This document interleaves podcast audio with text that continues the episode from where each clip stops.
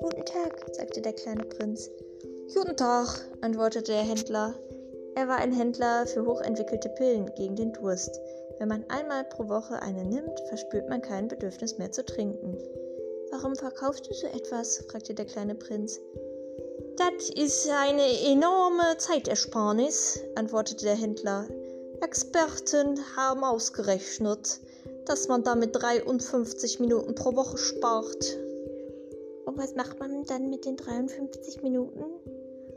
Man macht damit, ja, nur ne, was man will.